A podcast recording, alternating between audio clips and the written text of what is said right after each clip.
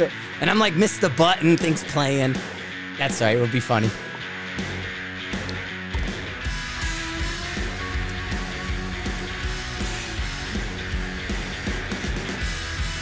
Welcome to the Everyday Sniper. You got Frank from Sniper's Hide. And uh, we got a special episode, and it's it's special for two reasons. It's like a birthday episode, and it's I have a special guest episode, so it's doubly special. Happy birthday, Phil! It was your birthday this past weekend. We got Phil Velayo on the line. Thanks, Frank. No, I appreciate it. It's always a pleasure coming on your podcast. Yeah, yep. Uh, did you have a good, good, uh, good off, a couple days off, and, and do anything fun for your birthday? I did. So I just winded down from that mule deer hunt, and then um, yesterday, my daughter actually, uh, she went out. She surprised like a little dinner and um, got me a birthday cake and everything. It was pretty cool. She was like, "Hey, uh, I'm gonna go to the store with my friend."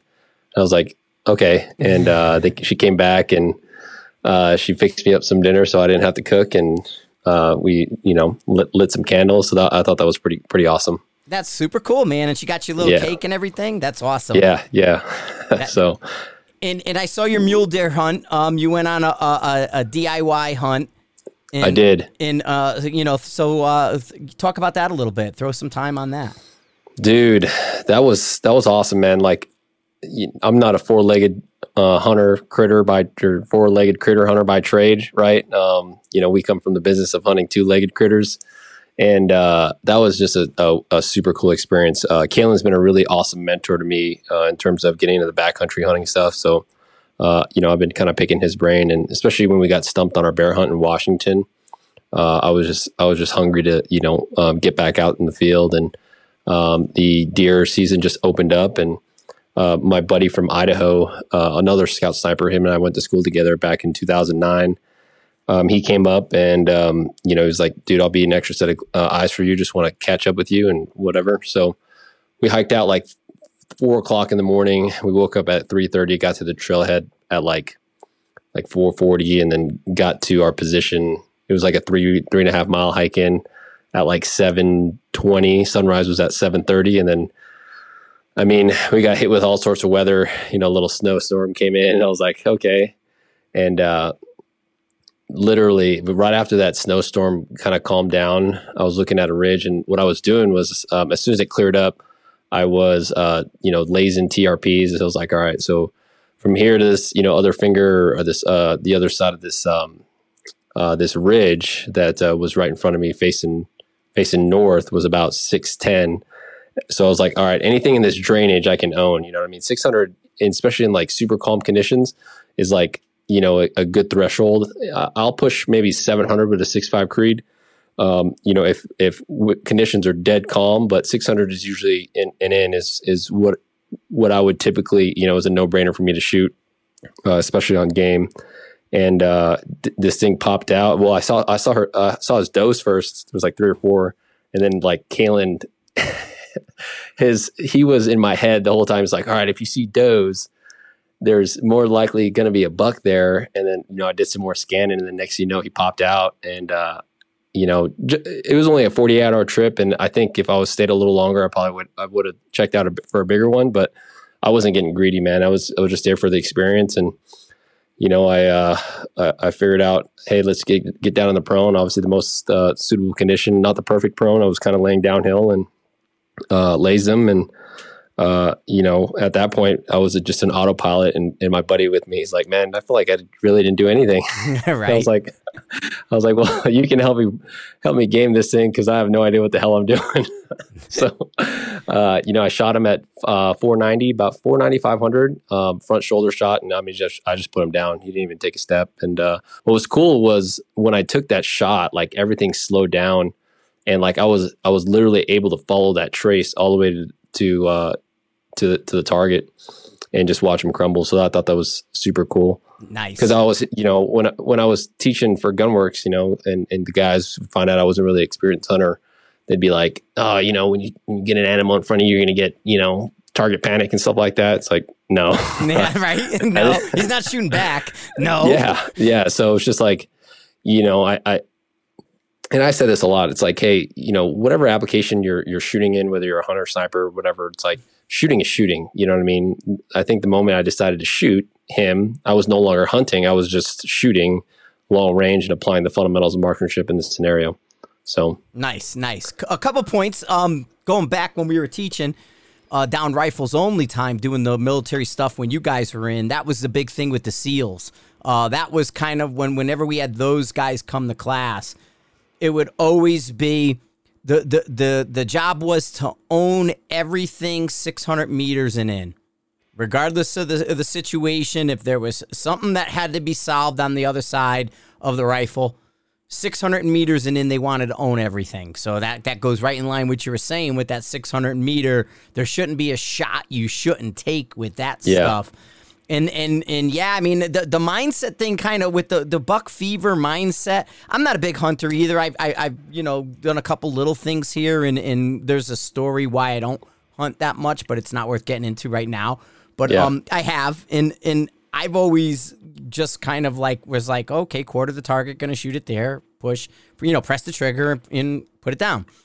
And and it never really kind of went into my head because it's always like you go through our process. Yep. And, and and so when I remember like when I was down in Argentina, they had asked me like a mindset question like that, like you know what's going through and what's happening with this kind of buck fever and how do you get out of it? And it's like nah, just quarter the target and you know press the trigger and and and it's like I'm not seeing what you're seeing, getting all freaky out about it, and so I never quite got it. But maybe because we weren't brought up to think we were supposed to act that way.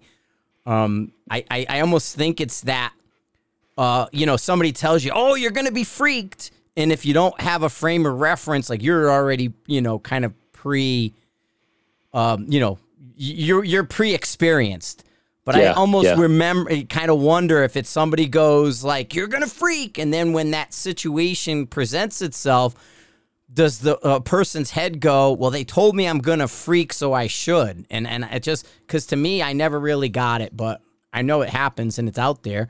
We have the students that come by all the time you know the ones that you know why are you in class? Well i missed my elk at 120 and, and, and then you know what i mean? And then they they take the class and then the next year they get one at 530 you know? Yeah. but it, it's that kind of mindset.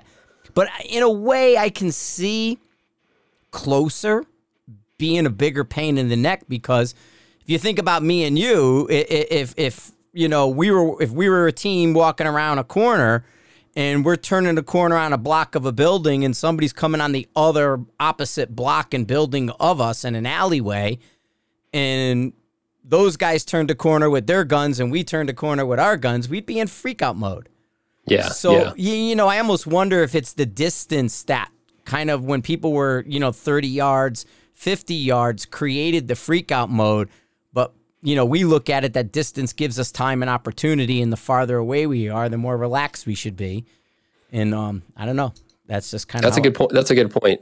The further distance you are, the more time and opportunity. I think definitely for a certain extent. Uh, uh, you know, um, we always talk about ethical, you know, the ethical chase of game, and um, obviously by me hunting and you know with modern day sniper and even being working at gunworks for the time that i did like i always want to make sure that i'm i'm putting my money where my mouth is and like not taking shots that i shouldn't be taking you know what i mean? Just to just to try to push the limits you know? Yeah um i think it's always important to realize like man I, I shoot a lot and you know i've been in a lot of different scenarios but even with my capability my threshold is probably seven, eight hundred yards, especially in a, in a Magnum caliber. Um, and that's like like worst case scenario, last day of the hunt, and I, I want something, you know what I mean? Uh, but out, out here, just because of how wide and open the terrain is, I mean, it, it's hard to close the distance sometimes. You yeah, know what I mean? Yeah. Um, and, and I agree with you on that. Like, I don't think I would ever, unless I really practiced my ass off um, prior, I don't think I would take one past 800 either. You know, yeah. I think that to me would be my kind of ethical limit. Um, and, and I know like on our range, Adam and Mike and those guys have gone out and shot antelope at, uh, you know, 1100 yards and, and plus and put them down with one shot with six dashers and shit like that or six BRA. Is like what I think Adam used last year when he did it. Um, but you know, to me that's kind of that's that's that risky but those guys were practicing and getting ready. We had targets out there that they were first rounding on all the time. So um and if the conditions were right yeah i, I i'm, I'm fine at, at on my targets at 1100 yards and 1200 yards. But if i had my normal wins i wouldn't do it. Yeah. You know what i mean? and that's and that's the factor of why i wouldn't take a shot at distance is the you know uh, the ability to judge wind to the mile per hour I need in order to get a you know clean sh- clean kill uh, on target.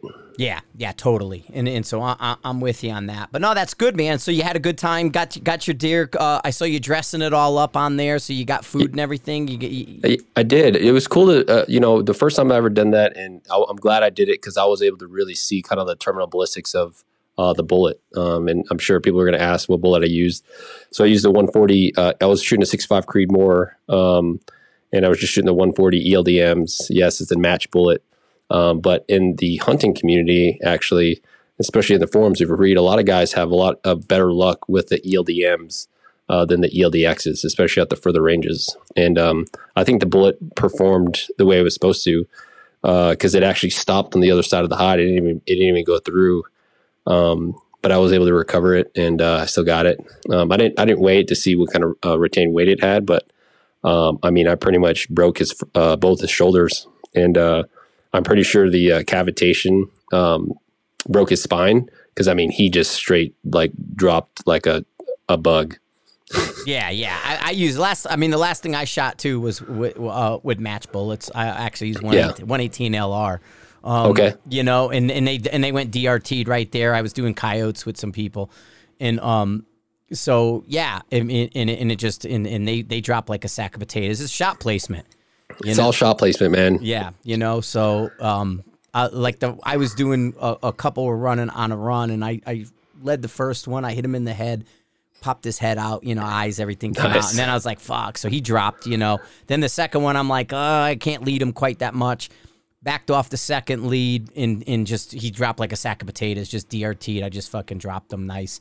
And then nice. the, and then the uh you know after that it was it was wasn't too bad. And those were at five and change, five eighty. Okay. Five eighty five, five eighty six was the first one, and like five thirty might have been the second. Um, but yeah, you know, coming over there. But yeah, the the match bullet worked fine to me. That's what I had. I don't. I'm not into the whole you know, getting too crazy with it. But uh, I yeah, I, I dude, honestly, yeah, shot placement, man. I've shot four different critters so far, rolling four rounds, and I put that bullet where I want it to be, you know, because it's a precision rifle. And actually, this is one I, I uh, one of the things I wanted to get into. I had a person comment on one of my posts, uh, you know, because I've been uh, on my Instagram, I've been posting kind of just a series of events of everything that happened and how it unfolded. Mm-hmm. And uh, someone had commented on my picture of the rifle was like, man, that's a sweet hunting rifle. Yeah. And another guy was like, no, that's not a hunting rifle. Phil's just really good at what he does. And I was like, I didn't recall, I didn't comment back, but I was like, why doesn't he think that's a hunting rifle? You know what I mean? So what classifies a rifle to be a hunting rifle? Uh, that's my question to you. Yeah, I, honestly, I think in their mindset, it's that pencil thin barrel and that lightweight. They want to kind of carry it off. But I mean, you you know, you and I like it'd probably be a better way of looking at me uh, with the M40A1. I mean, yeah. other than the barrel, that was for all a hunting rifle. Yeah. You know what I mean? But it had a heavier barrel, so it was heavier, but we still moved from point A to point B with it. So the I think the hunting rifle concept comes from, you know, I'm walking, like you said, you did a seven mile walk and you went there. Well, your average guy who's working his nine to five job isn't in the mode like you and I were when we were in the military. Well, if yeah. we carried a 15 pound rifle, for 20 miles we didn't give a shit. That was our job. We carried our rifle. Yeah. And it was like the rifle you know i carry i have a way of carrying it and maybe yours is the same or different. We always carry it sort of alongside us muzzle down and we can hide the scope and do a bunch of shit. But it made the weight go in a straight line and it made it really easy for me to carry it based on how i carried it um, if i had to carry it up like in a patrol phase type of thing for that long it might have felt heavier but um, I didn't carry it that way um, the entire time. So it, it, it, it felt good. But yeah, we're just used to carrying shit. But I would think the only thing that makes a hunting rifle a hunting rifle is its weight. Yeah, yeah. Um, you know, I, I think every rifle has a purpose, and and um, I, he yeah, he was yeah. making, you know, every he was he was making, you know, comments about well, he wouldn't shoot that offhand and and honestly, you know, unless I was shooting like big game coming at me within hundred yards, like I'm not gonna shoot ever offhanded. You know what I mean? No. um, I'm always gonna, you know, if, if that thing is further than 100 yards, I'm gonna find any kind of support, even if I have to use my buddy uh, to to shoot off of. Um, you know, I'm gonna always try to find some kind of front support for that rifle. So I don't know. I was just kind of a little bewildered by by his comment, and it was like, well, that's a good question. Like, what makes a, a, a hunting rifle a hunting rifle? And you know, I, I feel like as long as you can carry it, right? It's like if you can carry it from point A to point B and and engage your target and you know take the most cleanest and ethical kill, then it's a hunting rifle. Yeah. I mean, if, Um, if it's got the energy on target, it's done. Yeah. So that was I yeah. we just never had the mindset with us, and it probably carried over to you guys. Because, like, if you think about it, we qualified with the M16, and you have Yeah. that offhand at 200 yards. You know, you're Yep. going to shoot the, the standing. But a- after that, like you just said, we never shot the sniper rifles offhand. I mean, we made a No. dicked around with it, but you always, I mean, sniper rifles are a crew serve weapon system. yeah. I got a guy. I'm going to use that guy as my support if I don't have support to use. You know, and so that was a big thing is we I mean, if you look in the old manuals, I don't know if it's still there, there was always a ton of partner supported um shots. There was the ones they they showed the standing, they even had the uh the sitting one where the spotter then was in front using his shoulder with the binos. And they oh that was a pretty famous um kind of sketch drawing of you know the, kind of putting the squeeze on it, stop breathing. Okay, I got the shot, but the guy in front's using binos to suppo- support. Yeah. But yeah, I don't. I wouldn't take an offhand shot either. And and to me, that's just not where. Uh, you know, even if that if your rifle weighed whatever it weighed, I'd put it on a tripod before I tried to shoot it offhand. Or like you said, I'd use I'd use your buddy who was there. Yeah, yeah, I, and it still bewilders me when when sometimes you have match directors that are throwing a, a positional stage. It's like, why, why? Like, that's like, it, it- like you said, it's um, un, it's unpractical for modern precision rifles. You're right. It's like, if if I'm gonna shoot unsupported, you better give me a fucking AR well- at three at 300 yards on an IPSC size target because that's not precision. You know what I mean? Well, it- what it should be, here's the stage I would do with that. I would have you come up. You got an offhand shot at 50 yards on a 66 percenter, okay. right? That's the shot. So you're going to walk up to a thing, and I would almost make it where you come around the corner in the exact scenario I spoke about. You're going to Yeah. start here and not see this target like a board in front or like your blind stage. Then you're going to turn. There's going to be a target at 50. That's your offhand shot. Then mm. you're going to drop and you're going to fight to a better position and then take your sitting, kneeling, or standing that's supported. But Yeah. but that's how or not standing. Yeah, but that's how I would do it. I would basically say if I had to take a wicked offhand shot like that, it would be a super close. Oh fuck! I turn the corner. This guy's in front of me. In one of those situations where your gun better be on like three or five power because you're moving. Because I, Yep. I I don't know about you guys, but I always tell like especially the the the working gun side of the equation. You know, the post shot checklist is to reduce your magnification. Yep, that's huge. Yeah. You know what I mean? So if, if it's a working gun, you know, if, if I got a 5 to 25 and I got to put my working gun in the case to take out tomorrow, I should be on 5 power when I put it away. Cuz I want to take it out and have the, that biggest field of view I can get and not have to try to look through a toilet paper tube at 25 power, but um yeah, I mean that's that's kind of the mindset that I would have and which is one of the reasons where when the the PSR was coming across they were looking to do a 3 power. You know, if you remember the 3 to 26 Yep. and and all those scopes they were trying to get that 3 to 20 something because they wanted field of view and to open that up for those urban snapshots you know is kind of like where that mindset was so. I don't know but i agree. I mean that's it's cool with the, like a lot of hunting stuff going on. Everybody's out there whacking stuff um tons of pictures everywhere and and it's a good thing. It's just yeah what makes what makes one rifle hunting rifle versus another? If they both take you know the same caliber or or, or you know uh, uh, a similar caliber, you know, Yeah. and and you can carry it, and That's right. You're going to put the animal down with enough energy that's required to do it ethically. It's it Yep. it, works. There Yep. shouldn't have to na- name it. So hey, you were saying that um you were you were listening to a bunch of the podcasts and you wanted to kind of kind of uh, go over a couple nuggets that you had heard in them, huh? Yeah. So um, on the way back from Kalen's, it's about a 13 hour drive. Uh, we had finished up a PR 101 and uh, did our bear hut, which we were kind of unsuccessful, but still learned a ton.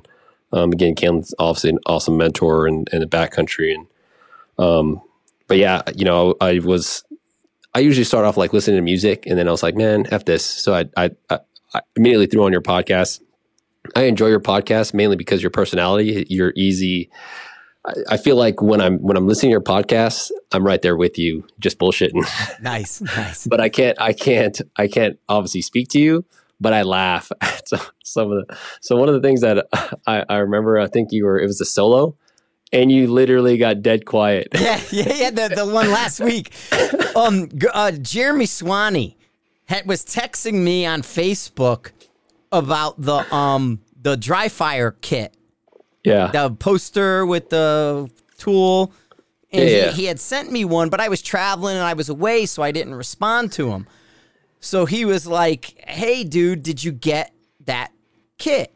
And it's right here behind me, like three feet. And I'm like, "Yep, I got it right here." So I'm in the middle of the podcast, and Jeremy Swanee there uh, was like, "Hey," and I'm like, "All right." So I I ignore that I'm on the mic and I start responding, and I'm like, "Oh shit, I'm still live." like I'm still recording. So then there was this dead air, and I saw this huge gap of dead air. Now I could have went into my software and just cut it out. I know. And I'm like, no, I think, I'm that, I think that's the best part about the the fact that you didn't cut it out. That yeah, was awesome. I was like, oh man, but yeah, so that that was a good one. But the, the, it, and and I try to make it fun. I mean, I look at this. This is sports entertainment.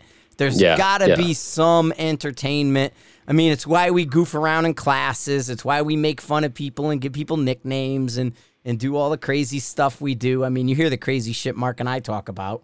I mean, Yeah. it, it's kind of slightly out of control sometimes. But yeah, so all right, so you're listening to the Dead Ear episode.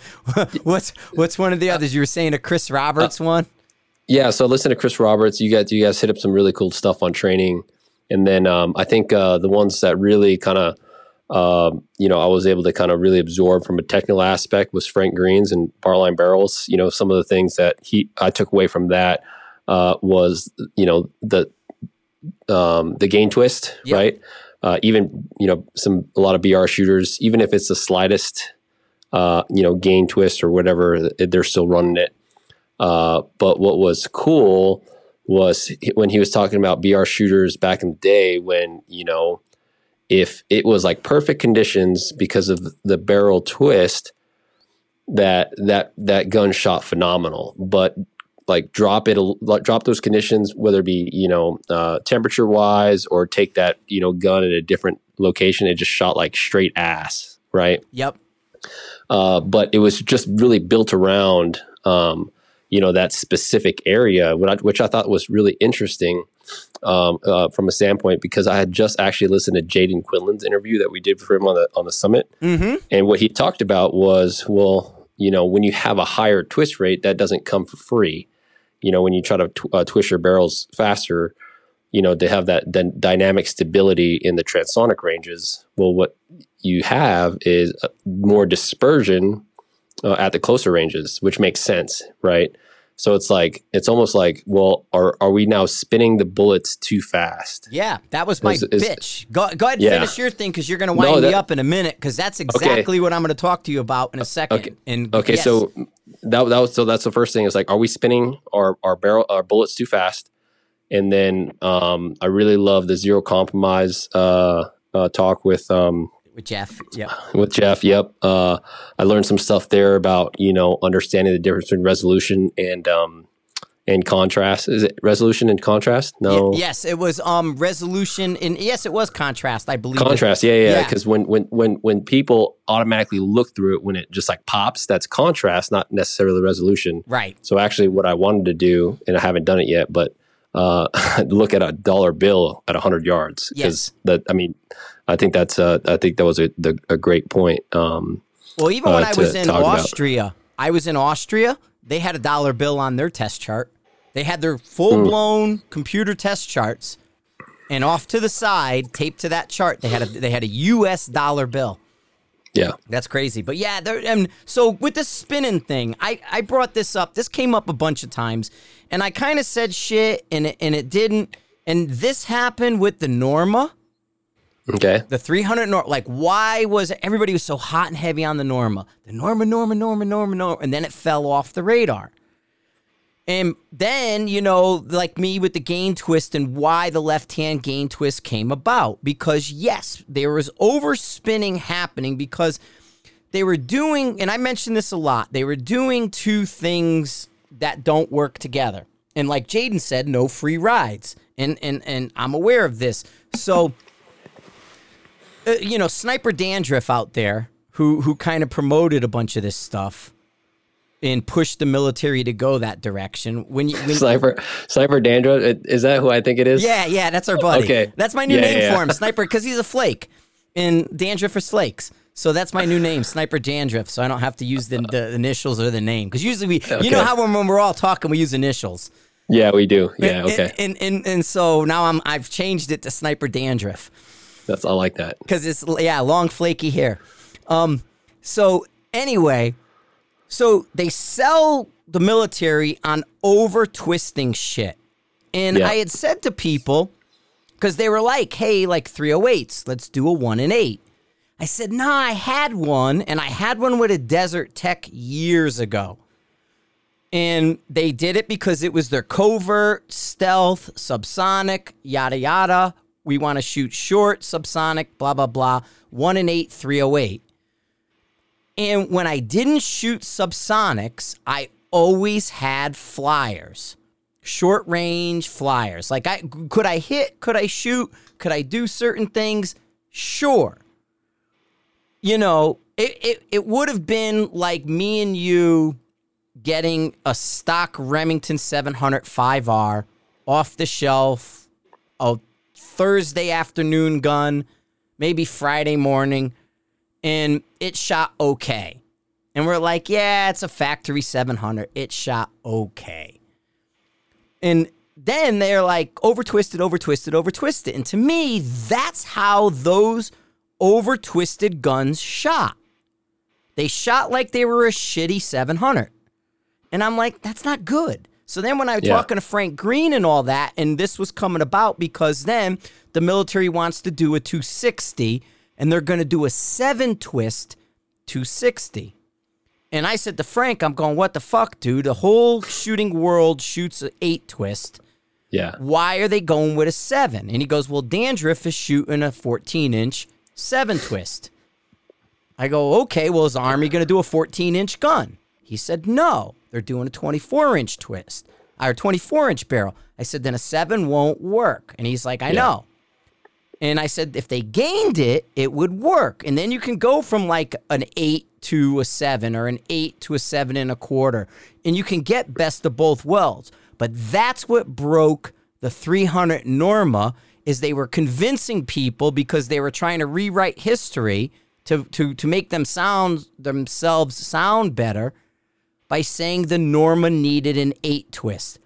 Mine are all tens and they shoot one friggin' hole at a hundred, Yeah. and they shoot phenomenal at um, twenty five hundred. yeah, And that is exactly what you were talking about, where these guys were playing games with stuff and making it dependent on conditions. Guys are talking about it today on Sniper's Hide with um, saying, why is an eight twist AR coming back into favor? I thought we settled on sevens and nines and all this. And then guys were arguing and going back and forth on the hide today. I was watching it. But then they were talking stability factors and sea level and temperatures. And Yeah. then all of a sudden, you know, one guy's like, "Oh, this has a stability factor of 1.6. What's the problem?" And the guy goes, "No, no, no, no. When you're at sea level and this temperature, the stability factor is only 1.3." You know, so now they're throwing numbers with conditions with the AR talk, and it's exactly yeah. what you were talking about. So yeah, that Frank Green and the the gain twist is the right answer.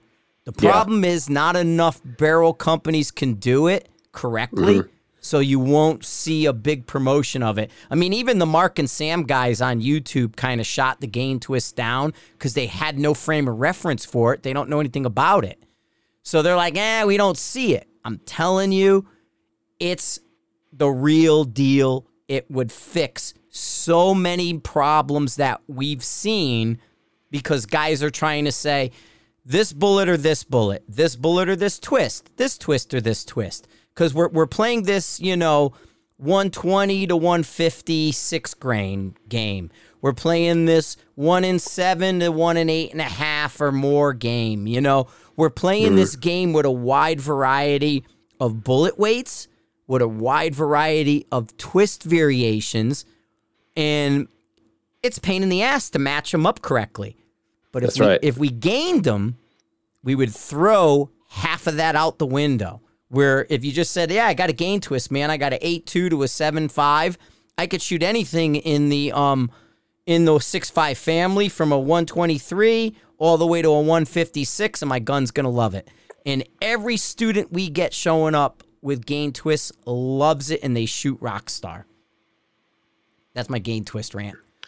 That's no, that's a that's a good point. You know, I, I think a lot of people um, they overthink, especially competitors. You know, um, uh, you know, wanting to have that that twist rate and you know want to have that that stability out to distance. But I mean, realistically, I can count the the matches that I've shot. I haven't really been shooting much competitively lately. Um, but uh, you know, the matches that I do ha- have shot, it's like there's probably one or two stages where you're pushing past 800 yards. You know what I mean? like most of the targets are off your belly within you know within 700 and uh, you know that's where your bread and butter's at. Like if you can dominate within 700 you know you can win the match. Um, obviously you want some separator points with the, the long range stages but you know usually the, the match directors are pretty uh, pretty um, uh, generous with uh, you know target sizes at that distance where you're not really too worried about your bullet um, not being stable at transonic range. So that's that's that, that was one of the things that really stuck out. And then um, another thing that really stuck out was one of your solos talking about rifle setup. Uh, I thought that was super super cool because that's one thing you know that I that I face every day. You, you, and I both face it as instructors. We see it with from the newer newer guy standpoint. Um, and you know what I what I don't think a lot of some instructors that are out there that you know um, don't see a level of newer shooters like we do. It's like, you know, people, I would say every time the guys that have shot two or three years, they come to me with a fucked up gun and they've learned on that gun for X amount of years. And now it's almost like backpedaling, right? Uh, of getting that right fit and understanding, you know, how that rifle's supposed to fit to them. And one of the things we did talk about was when a person's length of pull is too long and he's like let's say he's like five foot six and he's got a 14 and a half inch length of pull typically that means he's crawling over his gun right? Mm-hmm. and when he crawls over his gun he usually jacks up his cheek piece all the way because he's essentially looking through his eyebrows. And not only that his scope is like fucking four inches forward on like the very front rails. You know what I'm talking about? Yeah, dude, I had, I don't want to say it, but we had two guys in the class, or one of them had exactly that in, in July from your area who had actually been with Caylen. Good dude, good student. You guys would know him. He went to Caylen a long, long, long, long time ago, eight years. Yeah. And he was laying on top of the gun. Everything was pushed forward. And because he had gone to Caylen, it was really hard to convince him to bring it all back. But it's exactly yeah. what you're saying that we're changing so much over time. I did an article yesterday, uh, Sunday, right? In the, watching the race, I put an article up and I put rifle setup in there.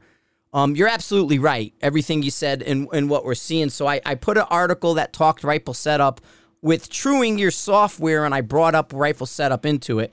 Because, like you said, we see it and I'm starting to, with Mark and myself, we're doing it every class now. Yep. We're pulling every scope. We're t- we're testing it. We're finding out of a 12 to 16 person class. Um, we usually do 16 up there, 12 down here, type give or take. But in a 12 to 16 person class, at a bare minimum, when we yank scopes, put them on our fixture, and tall target test them, we find four that are canted in the rings. Right out of the gate, we're finding four scopes. Now, sometimes these cants aren't big, but they're noticeable. And a lot of times, yeah. what we're seeing is when they're tightening the rings down, the ring binds and pulls the tube over a little bit. It's it's clearly something like that where you're binding in the rings and or you know it, it pulls the, the the ring is pulling to one side more than the other and and the scope turns a little bit in there. Um, so we see that, but we're we're finding that. So now we can fix that. And then the biggest I don't want to call it a fight, but the biggest hurdle that is that in in in you know I I like to get your take on this too is we can't see what the shooter sees, what the student yes. sees. So trying to put their kind of eye through my head or however I want to describe this. I don't know, but we're doing so much more. I know we're doing it with Mike and I. We're trying to do it with Mark and I with the classes. Um, Mike, we're becoming much more visual, uh, especially with the wind because we're dealing with so much wind in Colorado. Um, it's just nonstop now. We have to do these crazy wind classes. And so to get left side, right side, high, low, up, down, radical, and all that, we're becoming much more uh, visual and we're turning our connexes into kind of like um, poster boards to say, this is what we're looking at, and it's painted on the side of the connex. This is what you should be seeing. And if you don't see this, that's not right. You know, fix it. But yeah, so trying to uh, explain to a student but not being able to look through their stuff. And I mean, even I'm sure you do the same thing as I do. I always jump on a student's gun and shoot it. If something's not right, something's off, I yeah. jump on the scope. I, I got edge to edge clarity. So I'm like, okay, I'm shorter than you. Your length of pull's different, but I can see everything. Yeah. I think you're okay. Then I'll go and do something else and do that. And and normally like the big thing you might find with a student here or there is they're a rev off. You know what I mean? They get a yeah. rev off and they're trying they're lost in their turret and you're like, "Okay, let me fix it. You're a rev off." And then if they have the ability to be two revs off, they'll be two revs off if you let them. Um, so I, yeah, it's just tough to get in. It's tough to get into their brain and look through their eye to see what they're doing. So it's trying to find ways of doing that. A lot of it, it's too, is like a, it's just a, such a big data dump for them. You know what I mean? Yes. Um, for those guys and and you know i've actually learned to scale back my instruction just because it's like i know it's overwhelming for these guys and it's like i mean by so like uh, we tried like you know teaching with Caylen the last couple months like we try to just focus the first couple hours in the morning of of class and then you know just dedicate go straight to a drill that focuses on what we just talked about you know what i mean so it's still fresh um, I mean, I remember teaching at sniper school, and we would have like fucking six classes about marksmanship, in just one day, and then they'd go to the range. Yeah, and then we're, we're we're expecting them to know how to zero their rifle, fucking dial dope and shit like that. And we're fucking screaming at them, you know. And they're they're already stressed out because they got qual that week, you know, LANAV or whatever. We're like, uh, do you not pay attention to fun class? Well, they just had fucking seven, eight hours straight of fucking PowerPoint. You know what I mean? Yeah, yeah. And then you're going to give them a toot on the way out. So they got to do it all night. And then they're going to go qual the next day or whatever. Yeah. No, uh, and, and you know what? My class, I've reduced my class to like just about, it's like almost on to the minute of three hours. Nice. You know what nice. I mean? And, and it's and yeah. I'm like probably version six. If you wanted to be realistic about it, I call it version okay. three. Yeah. Um, but it's probably version six. Well, you did talk about that. You talked about how you know you've had students come from Alaska, your first trip to, and he came back just recently, and he, he said, you know, you talked about uh, how he was very impressed with kind of how you streamline your course and you know updated graphics or whatever. Uh, but that's that's cool. That that that just goes to show, you know, even with your um, you know experience doing what you've been doing, you're still willing to adapt and change based off of the current uh, climate of low range shooting and stuff like that. So that's that's that's always refreshing to hear because there's fucking people out there that you and I know that have fucking taught the same shit since the 90s. Oh yeah, yeah. it's like no one gives a shit about no one gives a shit about your nose sandsock, bro. yeah, I mean, and you and I've talked about it, but I, I mean, I'm not going to mention any names on the podcast. But like within the last three years, I've had one of those guys call me up and ask me what a mill is. Oh God. You know, so it's like, oh shit, dude. We're getting these mills scopes now, and I'm like, oh, what's that? You know, oh, okay, cool. that sounds that sounds interesting. you know, but anyway, um, yeah. So I, oh. I, you know what, and and I'm doing, i am gonna do a booklet. I've been talking about it. I'm gonna do a handout. Yeah. Um, the the Jackmaster Ted uh, Hager material has been huge for the class. So I want to kind of give that to every student in a booklet rather than saying go to Sniper's Hide and download it. Because I think the resources yeah. with the computers and stuff are so good. But yeah, I'm always editing myself and editing my course and trying to be more efficient in how I'm teaching something, identifying where students are, you know, whiting out or glazing over on what I'm talking about and, and trying to reword that or to, to change it. I mean, we are, are our field part of it, our range time has changed as well. You know, yeah. from yanking the scopes off, I let Mark do that, and then like I go and I assembly line everybody after that. So when your scope's off, Mark Tall target tests you, everything gets recorded. Now you come to me. Now you and I are setting up, and I'm gonna give you like a rough zero. Because before, what we used to do was pull every scope, and him and I would work the scopes together. Then we'd put every scope back on everybody together. Then we'd re zero everybody together. And when you got 12 to 16 people shooting, you know, an 18 by 36 piece of paper, you know, with, um, uh, what would it be? Five times a hundred fucking holes in it. It's like, ah, which one is yours, dude? So now it's like, all right, dude, let's do this. You do you, you do you, you do shoot. All right, your zero's good. Finish your group shoot, okay, I got your spot. Add this, do this, finish your group. Next guy, put your scope on, make sure everything's good. And and then when Mark's done, I'm finishing up with the last two or three guys and it's rough zero, rough zero, rough zero. Well, when that last guy gets his rough zero, now everybody's back to square one again, and we can finish everybody's zero together, and you're not off the shooting sea you know. So I bring you onto the shooting sea, so we don't have a freaking page with a hundred holes in it, and you're trying to identify, you know, hole sixteen, and it's like, oh shit, which one was that? And so yeah, we've been changing a lot of stuff, um, and it helps too. Um, it, Mark does sit back, and, and you guys probably do the same thing. I'm sure because we trade off on on um, uh, what's the word I'm looking for? Uh, kind of responsibility. Like I yeah. do this part, he does that part. Yeah. And so, because I wrote a lot of this and I've done a lot of this stuff, kind of came out of me. Well, now you get Mark will put a lot more notes in and go, hey, let's change this. Hey, let. So he's coming to me, sitting in the class almost like a student, and he's editing my work. Where if it was yeah. his work, you'd want me to edit it. Yeah. But because this is mostly my work, he's editing me. And I think that's helped out quite a bit.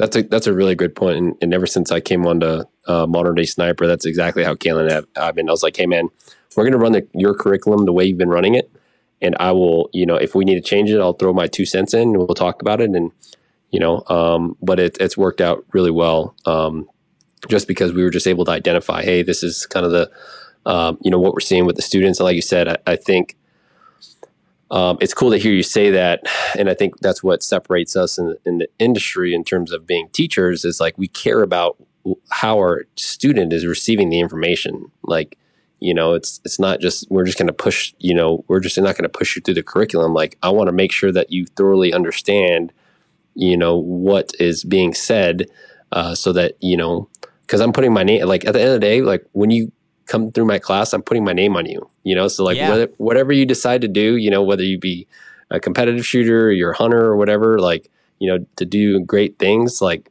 it's like Caylen and my name is on on your back now, right? So, you know, hopefully it's good things that you you end up doing, so it comes back to us. But obviously, the negative will reflect too. It's like, oh man, like you know, I blame your I blame your drill instructors, right? yeah, well, and and you know what, and and here's the thing, if you know uh, uh, negatives I could deal with. You know, if you say, "Hey, I didn't learn this, you did this or did that," okay. If it's a case of, and, and this has happened, I'm not. It's a case of, you know, we tease somebody over something breaking or something not working or going, ah, dude, would you fucking, you know, like I did this and a student left um first year in Alaska. Had he had a really cheap scope with rings, everything was wrong. Um, scope was on backwards, all this and other thing, and then when I put it in, it didn't work, and I couldn't. But it was like a two hundred and ninety nine dollar scope, and it didn't track and it didn't work. But when he showed up, it was mounted in the mount backwards. Oh shit. Yeah, I took it all apart, put it all together, and I said, "Hey, dude, that you know," and it didn't work. We fixed it. Then we go to zero it. It won't zero up, and it's off. And he looks at me, and I go, "Hey, dude, that's what you get for buying your scope in a vending machine."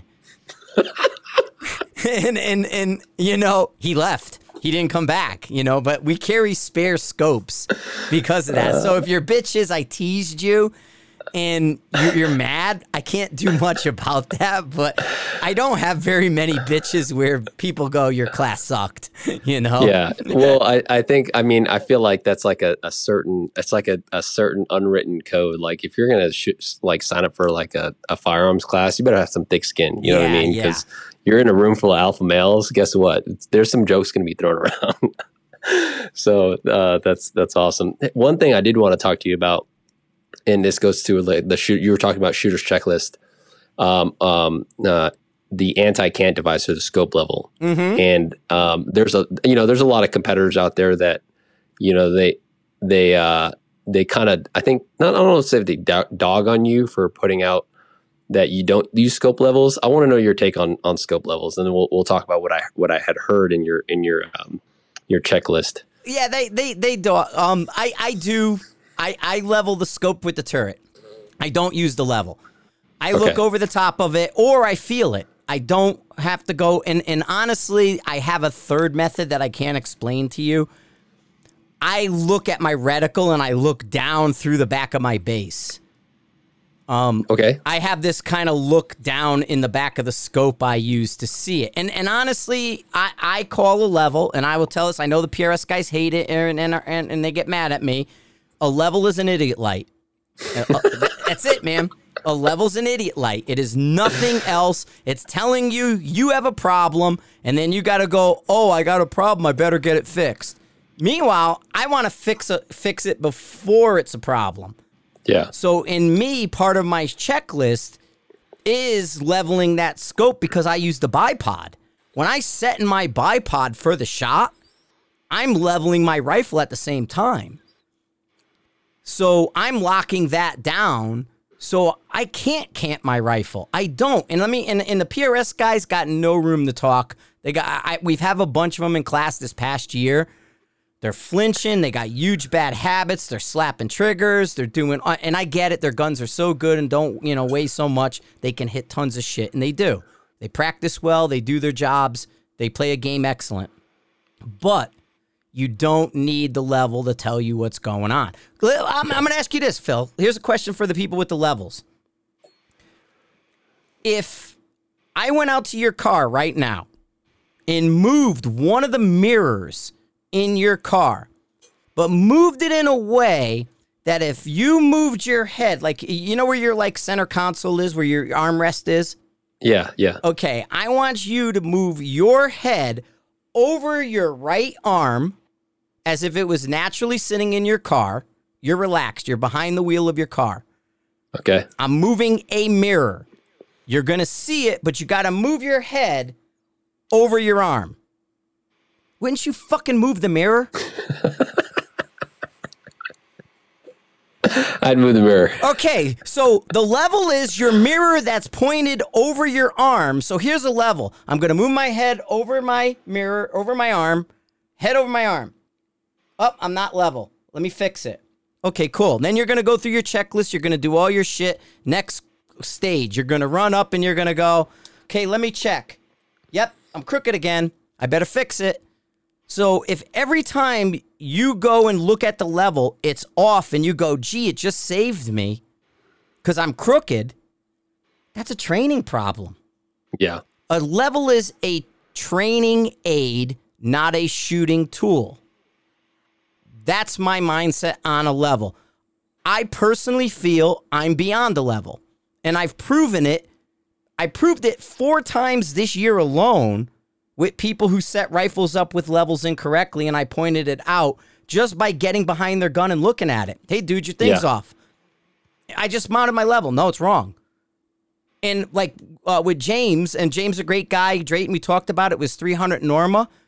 He set his gun up. He was going to shoot the Nightforce thing. COVID got in the way. He brought the gun out. He didn't go to the Nightforce event. He said, Hey, you want to shoot my Norma? Yeah. As soon as I got behind it, dude, your scope's canted. No, I just set it up. I was ready for the ELR event. Dude, your scope's canted. No, the level's set to the thing. Dude, your fucking scope's canted. Let's fix it. I brought him six inches over and tightened his groups. So So what's the I would- PRS guy say about me? Well, no, I so I would say I well, I would say um for me because you talked about a checklist, like people check it before they get down. Do they do their whole shooter checklist? Right, right. For my checklist, and I, that, that's exactly what I want to bring up. My checklist is the cant is right before the wind, and it it, it goes cant wind, um, pretty much press right. That's like those are the last three things. Obviously, breathing and, and whatnot, but cant isn't even in my checklist because I Yeah, do so- it when I set the bi- bipod up. Yeah, well, I, I think, you know, when, you know, especially depending on the the uh, the bipods and, and stuff like that, especially when you get when you get guys with super wonky bipods that don't a tighten. speed, if it's a speed thing, cant is done with me on before my nat like natural point of aim would be my 1st Mm-hmm. When I'm establishing my sight picture and I'm putting the reticle on target, that's where I do that look down and I check it there.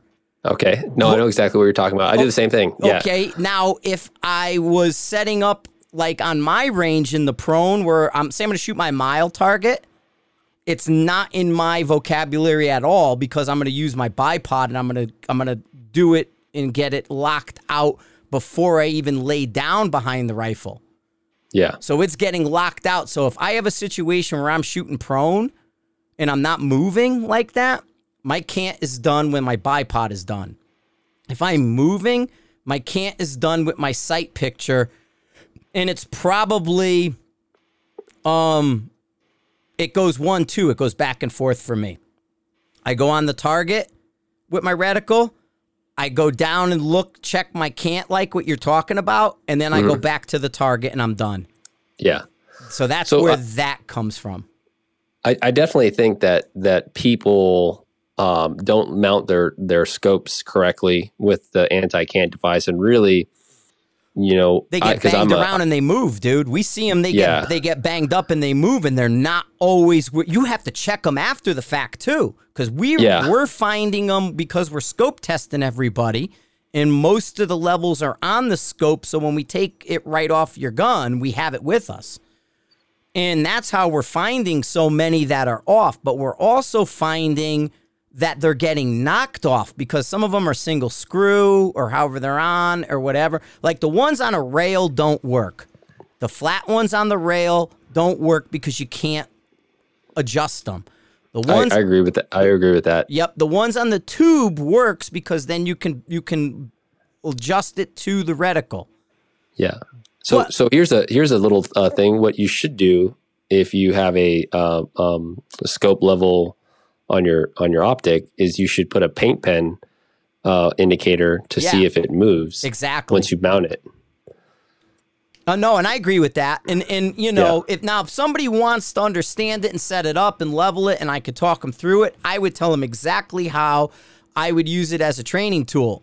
Yeah. You know, but then I would start all over and make sure it's level to this. To me, it's got to be only on the scope tube. It's got to be leveled to your natural position because if every time you look at that reticle or that level, it's slightly off, that's telling you to change something. So if if third time I get on the gun and I'm doing something faster dynamic and I look at that level and it's off the same direction it's been the three times before, that's telling me to move shit yeah. And I'm going to move it that little bit. So the next time I go up and address the gun, I should be straight naturally. You know what I'm saying? So I'm gonna adjust that. I'm gonna adjust that part for me because that's my natural body type. That's what my brain is saying it wants to do. And we have such long term habits. Long term habits are so hard to break. So you want to actually use those habits to your advantage rather than fight those habits, which most people do when they get a level. Yeah, that's right. It, it, a lot of times, so what I've seen with with people with levels is well, they don't use them at all. I mean, when I was when I was with Gunwerks, which is my point. Have, yeah, they, we'd have six guys on the on the line, and all of, all all six of them had different fucking wind calls in the same wind conditions. Yes. it's like shooting the same exact goddamn gun. You're like, are you kidding me, dude? and uh, well, you know, and you I go tell over, students behind that, the student. I'll tell a student yeah. who I have a problem with who's canting.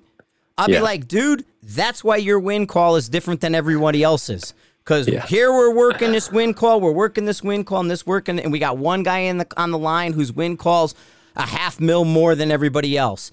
Dude, you're heavy heading it. That's your cant. And some of them, what I'll try to do is overcorrect it to the left, and then when their head's on it, hopefully it it straightens it back out or to the right, and then when their head pushes it back left, or you know, however, um, it'll it'll fix it. But yeah, I mean, people people fucking heavy head it. People pull it over. They pull the bolt over. They do all kinds of stuff.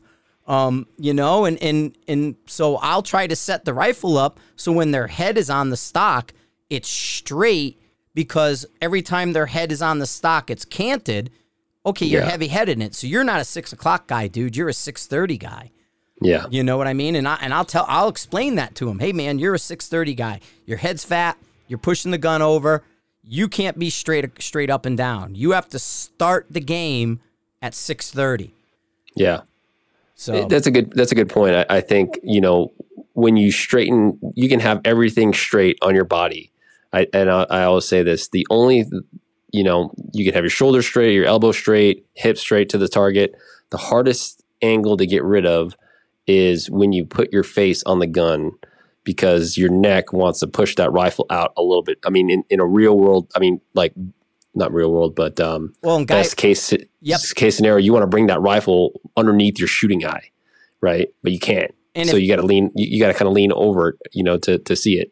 if a guy's scope is mounted too low, if his bipod's set too low, his head's gonna roll over. Oh And- yeah, yeah, that's a good point. You know- so uh, you know what I guys, guys going too low, especially guys that have bi- big, bigger bellies. Yeah, beer right? belly, right, right.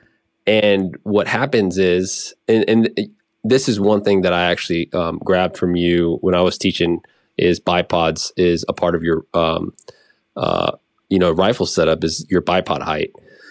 And you know, a lot of times you're like, get get go, get low, get low, get low. well, dude, if you've got, I mean, if you've got a, a serious gut, getting low is not the option for you because all you're gonna do is you're gonna hate your fucking life and you're gonna be super uncomfortable and you're just going to be bitching about being in the fucking prone. Uh, usually, the the bigger guys need taller bipods um, so that they can essentially, um, you know, mount that shoulder or mount that rifle a little bit higher. Uh, you know, just like you know, guys that don't have, you know, in, in better shape, essentially. Well, I explain it in the class, and there's funny little pictures running around because I'll, I'll bring my uh, legs up too. Is I lay on the floor in class, and I say to the students, I say, "How many got kids? How many here in the class have little kids? How do they lay and watch TV or play on their computer on the floor? They're up on their elbows with their friggin' chin in their palm."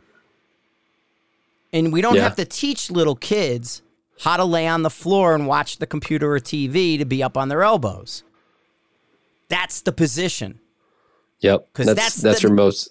Yeah, that's natural. That's your natural position that we don't have to teach. What's the Yep. prone position, dude? It's a little kid laying on the floor. That's your height. Yep. So how you can sit there and lay on the floor and watch TV, that position with your elbows, that's your position. And so, you know, to me, like you said, bigger guys can't do that, so they have to go higher, and higher is more comfortable. You know, the the the getting low is is is the difference between standing, kneeling, sitting, and prone. Standing's the you know the least stable. Kneeling's lower, more stable. Sitting's lower, more stable. prone is is the lowest. It's the most stable. The only thing lower than that is dead, unless we wanted to talk Hawkins. You know, but we're not doing a Hawkins position. You know, but yeah, I have I have found with with the prone position, um, it's better to have too much bipod than not enough bipod. exactly, and, that's our point. We just say it. Yeah, have you have you have you have you seen that? Like you know, guys that if the if you jack your bipods up, if you got a you know pretty decent rear bag, it's going to be more comfortable for you big time. because you know. But if you if you are too low, what happens typically, what I see at least, is shooters will drive that buttstock like down to the ground, and they're not even touching their you know they're not even shouldering it, and every time they shoot, um, that rifle just goes straight down to the to the dirt, and they're I mean they don't see shit. Yeah, they're they're they're laying on top of the rifle. Yeah, and then Yep. the nose comes up and their dope is off because that's the other thing is because then when it recoils it's it's on an angle usually Yep. and then it's gonna tr- try to go under their shoulder pocket and dip low and nose is gonna come up and then their dope's gonna Yeah. be fucked up Yeah. but yeah yeah um hey i know you gotta go pick up your daughter soon what time is that we got time Are you good Yeah, we got we got about uh, ten minutes. okay cool cool i just want to make yeah. sure i'm not Yeah. keeping you late no, um, you're you're good. Uh, yeah, no, absolutely. Um, a little bit higher is a little bit better, and and honestly, I mean, we talk. So, and, and again, it's translation. When you're in my class, I may translate it three ways. When you hear me on the podcast, I'm translating it one way, and I'm usually being a bit punky or trollish about it. You know, because that's the entertainment part of the sport. Um, so you know, when I'm in class, we explain it like three different ways. And if somebody had a fourth way question, we would answer that because we always try to do the why. You know, why are we doing Yeah. this? Why do we want you up higher? We tell everybody start with your bipod at its highest setting and work your way down to find your position. And then we also have to talk about terrain. You know, like my range here, it rises up gently. So you have to lift your bipod as you go out. Yeah. You know, and and and so it's like you might be the the hundred yard is pretty level, but it would almost technically be almost down a little bit, like a notch down. So at a hundred, you're like a notch down. At 200, you can do the same. At three, you would be a notch up and be more neutral. Then Yeah. you know four, five, you can you can get away with the same. Six, you're going to come a notch up. Eight, you better come a notch up, and then nine, ten, and out, you better come two notches up. You know what I mean? So that's that's a good point. A lot of times people forget that when they start dialing out to distance, they need more they need more elevation in the back. right, I saw this I saw this happen at sniper school. Guys are running that one fucking notch. Uh, Harris bipods. They're at the 900, you know, and they've got 2-inch digs and they can't they're not hitting shit. They're all over the fucking place. And it's like, dude, come up on your bipods. And they're like, "Oh."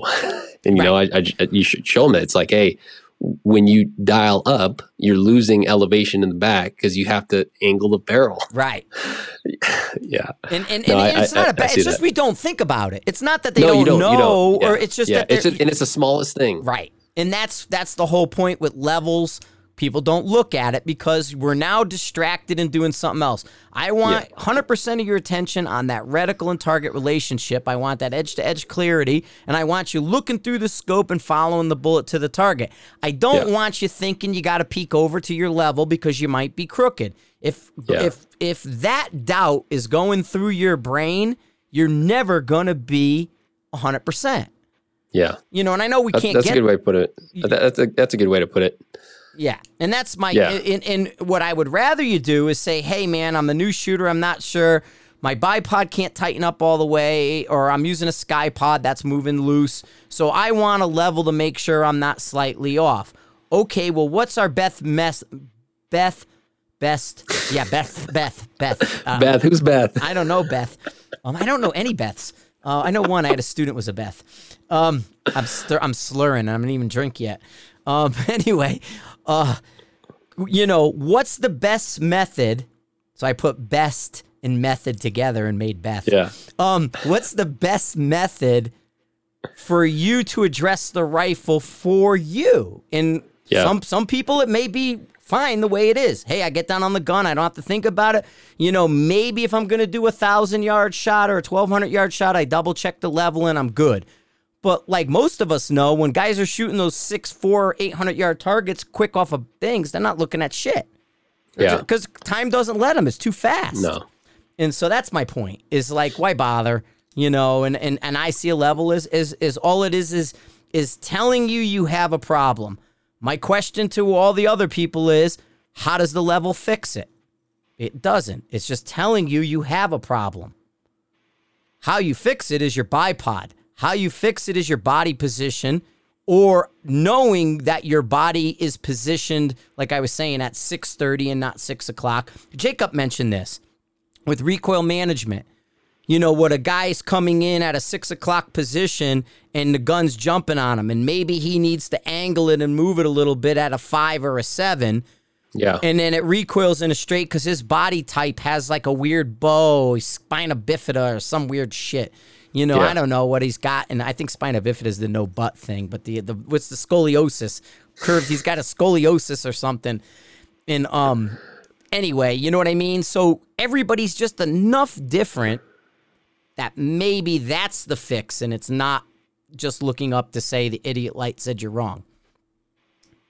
So that's Well, before uh, before we wrap it up, I want to I wanted to address one thing that you had for me about the three step. Oh yeah, okay, go ahead. Yeah, go ahead. So the the three step you're referring to uh, the competitive scene right now, where you know guys are essentially starting, you know, um, Three steps like back. two yeah three steps back, and um, yeah, I, You're you're in a dynamic sport and you're taking three steps. Cause like you know we're home and I'm like I got home for a couple days and I'm on Facebook and I'm cruising through. Got yelled at by fucking Travis Mitchell for no reason. It's like fuck you, dude. What are you yelling at me? And and anyway, and you know Caylen starts a thing and Travis yells at me. And and it's like so I'm looking at all these videos and everybody's like doing their little you know hey I'll show you a barricade. Hey I'm gonna show you this or hey here's a tank trap with my game changer and everybody's taking three steps. One, two, three. Drop the bag on the fucking prop. Put your rifle on the bag. Shoot your target. Then move across the prop. And it's like, what happened to running? Yeah, well, I'm guilty of it. So this is training. This is competition scars. I, you actually, um, I love that you called it that because I, when I did um, Caylen's law enforcement qual, I had a lot of competition scars, bolt to the rear, all this crazy shit. You know, because a lot of his quals start with um, uh, Mag, um, yeah, ready to go. mag in, ready to go, gun on safe, right? Yeah. So a lot of times I kept fucking pulling the trigger, it was not going off, and I had to look down and realize that I'm fucking on on safe. So, uh, yeah, I, and I'm guilty of that too. But no, I think, you, and this goes back to you know my philosophy of being a precision rifleman over a precision rifle shooter. Uh, being a precision rifleman, you know, he, wants to be as dynamic as he can, regardless of the scenario.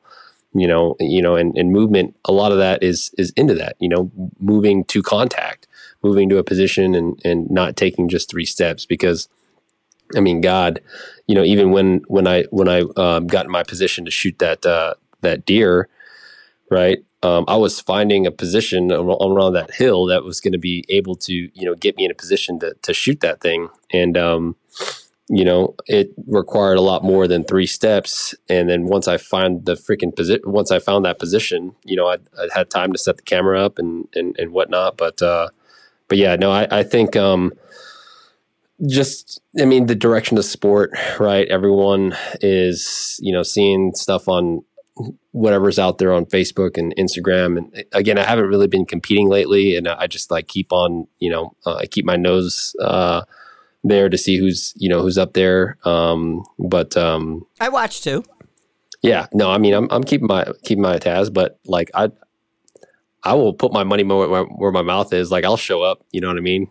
Uh, and uh, you know I've I've showed up and I've I've I've done. I shouldn't say I've done my time. I've only did a couple seasons, but you know I'm taking a little hiatus so I can spend time on on family and uh, you know. But I'm definitely itching to go back when it's when it's ready and you know hopefully the just like Caylen says, competition is a validation of your training.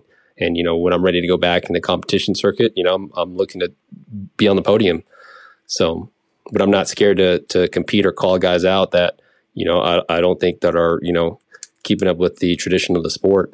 No, I'm with you, and, and I'm with, and I'm a, I'll go too if I got the time. Like I said, our schedules has been crazy. Did you hear when I was saying with the like the Nick Irving call out, and I was saying that um, which yeah I know, which we won't get into that part of it, but uh, what I was saying if if I was called out today I would probably go to like rifles only. I would look at every stage that Jacob has and find like the easiest one. I would shoot that one stage and then I would be done. Yeah. Cause then I would be like clean that stage.